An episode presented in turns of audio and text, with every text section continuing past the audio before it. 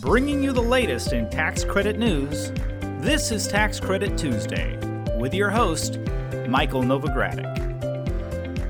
Hello, I'm Michael Novogradac, and this is Tax Credit Tuesday. Today is Tuesday, March 20th, 2018. It's likely that today Congress will release an omnibus bill to fund the federal government passed this Friday. And such a bill has the potential to include low income housing tax credit provisions. If that happens, it'll be interestingly juxtaposed to something that happened 26 years ago today. On March 20th, 1992, President George H.W. Bush vetoed a bill that would have permanently extended the low income housing tax credit. House Democrats had narrowly advanced the bill on a vote of 221 to 209 as a tax cut for the middle class. But President Bush rejected the measure, in part because it would be paid for by raising the maximum tax rate on high income individuals from 31 to 35 percent. As you know, the low income housing tax credit ultimately did become a permanent, or at least indefinite, part of the tax code the following year under the leadership of President Bill Clinton. Turning to this week's podcast, I'll talk about the upcoming funding deadline, a House subcommittee hearing on tax extenders, and the possibility, yes, of a second phase of tax reform. Then, after that, I'm going to share a roundup of other headlines from the past week. It includes the National Low Income Housing Coalition's latest affordable rental housing report, the CDFI Fund's Capital Magnet Fund Awards, a report on federal historic tax credit investments, as well as a bill in Oklahoma that would cap the state's wind production tax credit. If you're ready, let's get started. In general news, the deadline for Congress to pass a spending package is this Friday, March 23rd. If Congress doesn't pass an omnibus spending package or yet another short term spending bill, then the government would shut down. If Congress does resort to another continuing resolution, it would be the sixth time this fiscal year. That's right, the sixth time since the fiscal year began on October 1st. Some of the issues hindering negotiations this time include immigration and funding for a transportation project that connects New York and New Jersey. And of much importance to many of our podcast listeners, the bill could include a tax title. By the time this podcast is released, we'll likely know the answer. Now, it's looking doubtful, but as I record this, a tax title is still possible. Now, saying there may be a tax title means the bill may include some changes to the tax code. Those changes could address the so called grain glitch, which I won't discuss here, but I'll tweet a link as well as the qualified improvement property issue. Once again, I won't discuss it here. I'll tweet a link on that as well. Now, a tax title could also be a vehicle to carry some Cantwell Hatch and Curbelo-Neal tax legislative enhancements, extensions, and expansions to the low income housing tax credit. Stay tuned and follow me on Twitter for updates. With the new tax law in effect, one question that remains is whether there's a place for tax extender provisions in the new tax code. You'll recall that the budget deal reached in February extended through 2017 certain tax provisions expired in 2016. So, they're once again expired. The House Ways and Means Tax Policy Subcommittee held a hearing last Wednesday to discuss the future of those tax extenders. The hearing also touched on what the constant uncertainty for tax extenders means for businesses and investors. More than 20 stakeholders from various industries testified at the hearing. Some advocated for making certain tax incentives that were proven as good policy an indefinite part of the tax code.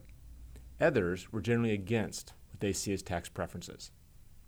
Subcommittee Chairman Vern Buchanan of Florida said that tax extenders should not be business as usual and that it's time to either make tax provisions permanent or eliminate them.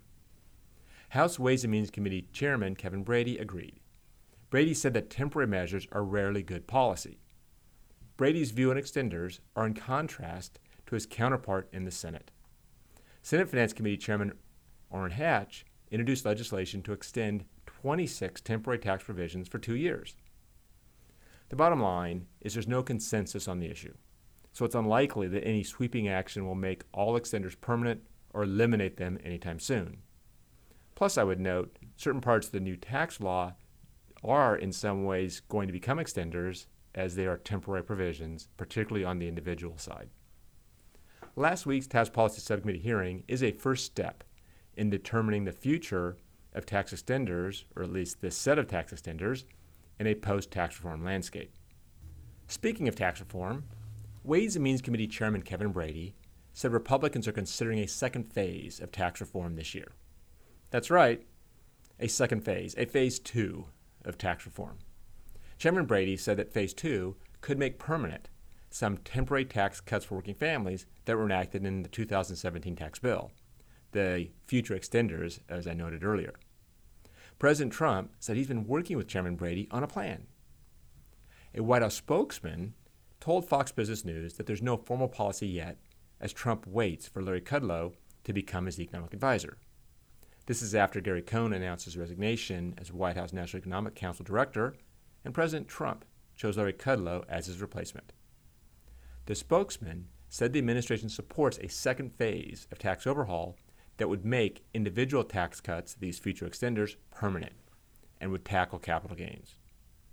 Now, Speaker Paul Ryan said earlier this month he doesn't think there will be major changes to the tax code, just some technical glitches that will need to wait until the end of the year to be fixed, unless, of course, some of them can work their way into the omnibus bill that's being discussed right now.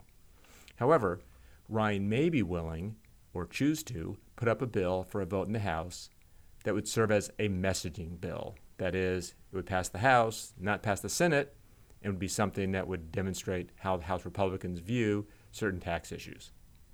Now, considering midterm elections are in November, and the fact that the 2017 bill had such difficulty passing, it's hard for me to imagine that a phase two of tax reform would be easier to pass or was, is possible to pass before the fall elections. However, I'll continue to monitor the status of a Phase 2 tax bill, and I'll keep you updated in future podcasts and on Twitter.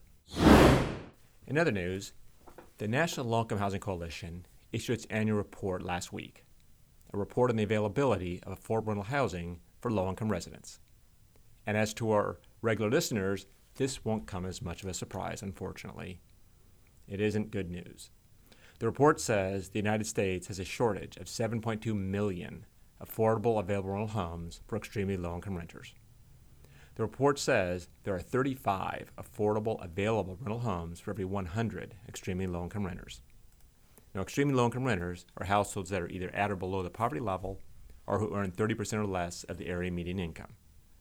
Now, for perspective, last year's report said the shortage was 7.4 million, so the need is down slightly. However, the need is still enormous. Now, the National Low Income Housing Coalition calls for efforts to expand and improve the Low Income Housing Tax Credit and specifically mentions the Affordable Housing Credit Improvement Act. There's a link to the report in today's show notes if you want more details. Now let's turn to the CDFI Fund. Last week, the fund awarded $120 million to 40 organizations through the fiscal year 2017 round of the Capital Magnet Fund. This money is for affordable housing and activities related to economic development in low income communities. There were 120 applicants that had requested $540 million for affordable housing investments. And once again, 40 organizations out of the 120 were successful, and there's $120 million to award. You can go to the CDFI Fund website for a link to the awardees. And in other news, the National Park Service released its annual report on federal historic tax credits. It's pretty powerful. During fiscal year 2017, the National Park Service issued more than 1,500 Part 2 certifications, representing more than $9 billion in rehabilitation costs under the Historic Tax Credit Program. The report also said that more than 100,000 jobs were created by historic tax credit investments and rehabilitations in 2017. And finally, the Oklahoma legislature is considering two bills that would cap the state's zero emission production tax credit for wind projects. Oklahoma ranks second nationally in terms of installed wind power capacity.